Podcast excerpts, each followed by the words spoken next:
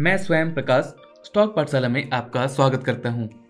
दोस्तों, पिछले पॉडकास्ट में हमने डीमेट अकाउंट के ऑब्जेक्टिव और एम्स के बारे में बात की थी। दोस्तों, आज के सेगमेंट में हम बात एक स्मार्ट इन्वेस्टर बनने के लिए क्या टिप्स चाहिए उसके बारे में बात करेंगे। अगर आप भी एक स्मार्ट इन्वेस्टर बनना चाहते हैं तो इस पॉडकास्ट को अंत तक सुनिए और हमारे चैनल स्टॉक पाठशाला को फॉलो कीजिए। अब आते हैं टॉपिक पर। अगर आप भी फेसबुक, व्हाट्सएप, कोरा जैसे प्लेटफॉर्म या अपने किसी दोस्त या रिलेटिव से स्मार्ट इन्वेस्टर बनने के लिए टिप्स मांगते हैं तो एक बात आपके दिमाग में क्लियर होनी चाहिए। आप किसी से भी सलाह लें, लेकिन आपको ध्यान रखना होगा कि वह व्यक्ति उस फ़ील्ड में हो और उसने उस फ़ील्ड में सफलता हासिल की है। या यूँ कहे कि वह व्यक्ति उस फ़ील्ड में एक्सपर्ट हो और आपको सही गाइडेंस दे सके। क्योंकि अगर आप ऊपर बताए प्लेटफॉर्म पर ट्रस्ट करते हैं तो उसमें से 95 परसेंट इन्फॉर्मेशन मिसलीडिंग होती है। और एंड में होता क्या है कि आपकी सारी पूंजी डूब जाती है। यह कहने में कोई हर्ज नहीं कि करंट टाइम पे अपनी मंथली इनकम से कुछ हिस्सा इन्वेस्टमेंट के लिए रखना बहुत इंपॉर्टेंट है। अगर आप उन सेविंग्स को रेगुलरली किसी इन्वेस्टमेंट प्रोडक्ट में इन्वेस्ट करते हैं, जिससे आपको एक अच्छा रिटर्न मिलता रहे। लेकिन सवाल ये आता है कि आखिर इन्वेस्टमेंट कब और कैसे करना चाहिए? किस फ़ील्ड में करना चाहिए? मन में कई सारे सवाल होते हैं। और सवाल होने भी चाहिए, क्योंकि आप अपनी मेहनत की कमाई निवेश करने जा रहे हैं। इसलिए जितना ज़्यादा सवाल होंगे, आपके मन से उतने डाउट्स कम होंगे। तो दोस्तों, इसके लिए आपको कुछ टिप्स फॉलो करने होंगे जो आपको इस पॉडकास्ट में मैं बताने वाला हूँ। दोस्तों, यहाँ हमने ऐसे नाइन स्मार्ट इन्वेस्टमेंट टिप्स के बारे में बात की है जो आपको एक सक्सेसफुल इन्वेस्टर बना सकता है। चलिए शुरुआत पहले टिप्स से करते हैं। क्या आपने कंपाउंडिंग इफ़ेक्ट टर्म्स के बारे में सुना है? अगर नहीं सुना है तो मैं बता देता हूँ। कंपाउंडिंग इफ़ेक्ट इन्वेस्टमेंट में भी पूरी तरह से लागू होता है। इसका मतलब है, जितना जल्दी आप इन्वेस्ट करना शुरू करते हैं, उतनी ज़्यादा रिटर्न मिलने के चांसेस होते हैं। मान लीजिए की आप अपनी जॉब की पहली सैलरी आने के बाद से ही निवेश करना शुरू कर देते हैं तो आप अंदाज़ा लगाइए कि आने वाले तीन या चार सालों बाद आपके पास कितना रिटर्न होगा। अब आप में से कुछ लोगों ने अगले तीन चार साल को अब आप में से कुछ लोगों ने अगले तीन या चार सालों के इनकम भी जोड़ना शुरू कर दिया होगा। दोस्तों, ये मैजिक है। जल्दी शुरुआत करने की। और यकीन कीजिए, ये एक ऐसा टिप्स है जिसे ज़्यादातर लोग फॉलो नहीं करते, नजरअंदाज कर देते हैं। और यही टिप्स आपको एक सफल निवेशक बनाने में सबसे ज़्यादा कारगर साबित होती है। अब आते हैं दूसरी टिप्स पर कि अपनी आवश्यकताओं को जाने। आपको पता होना चाहिए कि आप वास्तव में क्यों निवेश कर रहे हैं। मैच्योर हो जाने के बाद आप इन इन्वेस्टमेंट के साथ क्या करने वाले हैं? आपको कितना फंड चाहिए? रिटर्न कब चाहिए? आपको पूरी तरह से स्पष्ट होना चाहिए कि फ्यूचर में आपके इन्वेस्टमेंट का उपयोग कैसे किया जा रहा है। क्या ये आपके बच्चे की एजुकेशन आपकी शादी, छुट्टियों की प्लानिंग रिटायरमेंट घर खरीदने या कुछ और प्लानिंग के लिए है? अलग अलग लोगों की अलग अलग आकांक्षाएँ होती हैं और पैसा कुछ होता है जो जीवन के विभिन्न चरणों में स्पष्ट रूप से आवश्यक है। इसलिए यदि आज आप अपने पैसे को इन्वेस्ट करते हैं तो आपके पास फ्यूचर के लिए एक अच्छी प्लानिंग हो कि आपको फ्यूचर में क्या करना है, या फ्यूचर में आप किस तरह की सेविंग को इस्तेमाल करते हैं। तो दोस्तों, हमेशा अपनी आवश्यकताओं को जाने कि आपकी किस तरह की रिक्वायरमेंट है प्रेजेंट टाइम पे और फ्यूचर टाइम में। तभी आप दोनों को बैलेंस करके अपने पैसे को इन्वेस्ट कर सकते हैं। अब आते हैं नेक्स्ट टिप्स पे, कि इन्वेस्टमेंट प्रोडक्ट का चुनाव। आप किस तरह के इन्वेस्टमेंट प्रोडक्ट का चुनाव करते हैं भारतीय बाज़ार आज विश्व बाज़ार में सबसे दिलचस्प और गतिशील स्थानों में से एक है। आपकी आवश्यकताओं के आधार पर उपलब्ध निवेश उत्पादों की बड़ी विविधता उपलब्ध है।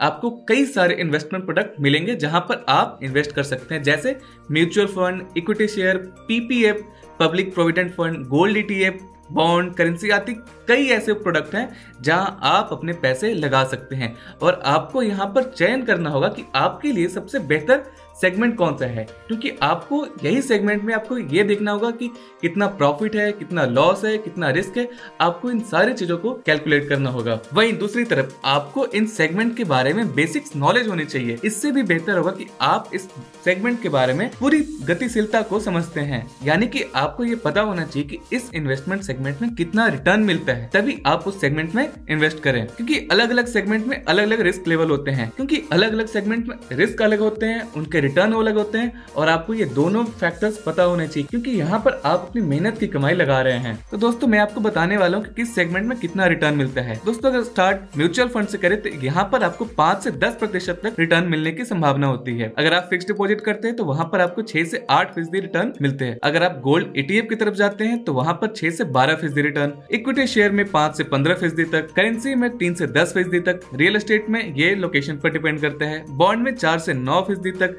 अगर आप पीपीएफ में जाते हैं पब्लिक प्रोविडेंट फंड में तो यहाँ पर आठ से नौ फ़ीसदी तक रिटर्न मिलती है। तो आपको इन फैक्टर्स को भी, इन नंबर्स को भी ध्यान रखना होगा इन्वेस्टमेंट करने से पहले। अब आगे बढ़ते हैं, जो अगला टिप्स है, अपने रिस्क लेने की क्षमता को पहचाने। आप कितना रिस्क ले सकते हैं। क्योंकि अलग अलग लोगों के पास रिस्क लेने की क्षमता अलग होती है। कई लोग होते हैं जो बाज़ार जब नीचे की तरफ़ जाए, पैसा वो तब लगाते हैं, उनकी अलग एक्सपेक्टेशन होती है। कुछ लोग जब बाज़ार ऊपर की तरफ़ जाते हैं, जब बाज़ार में बूम हो, तब वो इन्वेस्ट करते हैं, तब उनके रिटर्न की एक्सपेक्टेशन अलग होती है। तो अलग अलग लोग अपने अलग अलग रिस्क के अकॉर्डिंग इन्वेस्ट करते हैं। यह सब आपके निवेश के आधार पर निर्भर करता है। यदि आपने इन्वेस्टमेंट ऑप्शन का व्यापक फंडामेंटल एनालिसिस किया है और आपने अपनी पूंजी लगा दी है और बाज़ार स्थितियों से पूरी तरह से अवगत है तो आपके लिए बाहर निकलने के लिए कम से कम कारण होते हैं। ये आपको पता ही होगा, जितना ज़्यादा रिस्क उतना ज़्यादा प्रॉफिट इसलिए अपने रिस्क लेने की क्षमता को पहचाने और उसके बाद ही इन्वेस्टमेंट करें। अब आते हैं अगले टिप्स पे। आपने ये बार बार कहते सुना होगा कि अपने सभी अंडे एक टोकरी में ना रखें, लेकिन यह कहावत बिल्कुल सटीक बैठता है जब हम बात अपने निवेश करने के अगले टिप्स पर करते हैं। जी हाँ अगला टिप्स है अपने इन्वेस्टमेंट में विविधताएँ कैसे लेकर आए। आपको यहाँ अलग अलग इन्वेस्टमेंट प्रोडक्ट में निवेश करना चाहिए, जिससे आपका नुकसान कम होगा। लेकिन इसके पहले आप अच्छे से रिसर्च कर ले, चाहे आप जिस भी फ़ील्ड में या जिस भी सेगमेंट में निवेश करना चाहते हो। स्मार्ट इन्वेस्टर की एक खूबी है, वे लगातार निवेश करते हैं, ये उनकी आदत भी होती है। यह आपको मानसिक रूप से मज़बूत बनाता है और आपको सही प्रॉफिट भी प्रदान करता है। अब आते हैं अगले टिप्स के ऊपर। अगला टिप्स है हर्ड मेंटेलिटी से बचे। कभी भी औरों की सलाह पर निवेश ना करें। हमेशा अपने आँख और कान खुले रखें, जिससे आपको फाइनेंशियल सेक्टर में जो भी घटनाएँ घट रही हैं, उसके बारे में आपको पता लगेगा। इससे आप किसी भी अनिश्चित जोखिम से भी बच पाएँगे और प्रॉफिट भी कमा पाएँगे। क्योंकि आपको पता है स्टॉक मार्केट बहुत ही वोलेटाइल सेक्टर है, जहाँ पर पल पल घटनाएँ घटते रहती है। इसलिए आपको उन सारी घटनाओं से अवगत होना चाहिए जो स्टॉक मार्केट में होता है, ताकि आप अपने इन्वेस्टमेंट को सही जगह लगाया। नेक्स्ट जो हमारा टिप्स है वो है सीखना और खुद को शिक्षित रखना। इस फैक्ट के विपरीत कि आपके पास क्या क्वालिफिकेशन है, आपको रेगुलर टाइम पर अपडेट रहना होगा। बहुत से ऐसे टर्म और अनुभव की आवश्यकता होती है जो समय के साथ आती है। इसलिए हमेशा खुद को शिक्षित करें और प्रयास करें कि हमेशा नए नए टर्म्स के बारे में जानते रहें। इसके लिए आप कुछ बुक्स पढ़ सकते हैं मैगजीन की हेल्प कर सकते हैं फाइनेंशियल ब्लॉग पढ़ सकते हैं, इसके अलावा न्यूज़ लेटर इत्यादि की भी मदद ले सकते हैं। अब बात करते हैं पोर्टफोलियो के बारे में। एक बार जब अलग अलग सेगमेंट में इन्वेस्ट कर देते हैं तो आपको फिर अपने पोर्टफोलियो को मॉनिटर करना होगा। 95 परसेंट इन्वेस्टर यही करते हैं। तो दोस्तों, ये कुछ स्मार्ट इन्वेस्टमेंट टिप्स हैं, जिसे आप फॉलो करके एक सक्सेसफुल इन्वेस्टर बन सकते हैं। स्टॉक मार्केट से रिलेटेड अन्य पॉडकास्ट के लिए हमारे चैनल स्टॉक पाठशाला को फॉलो कीजिए और पॉडकास्ट सुनते रहिए।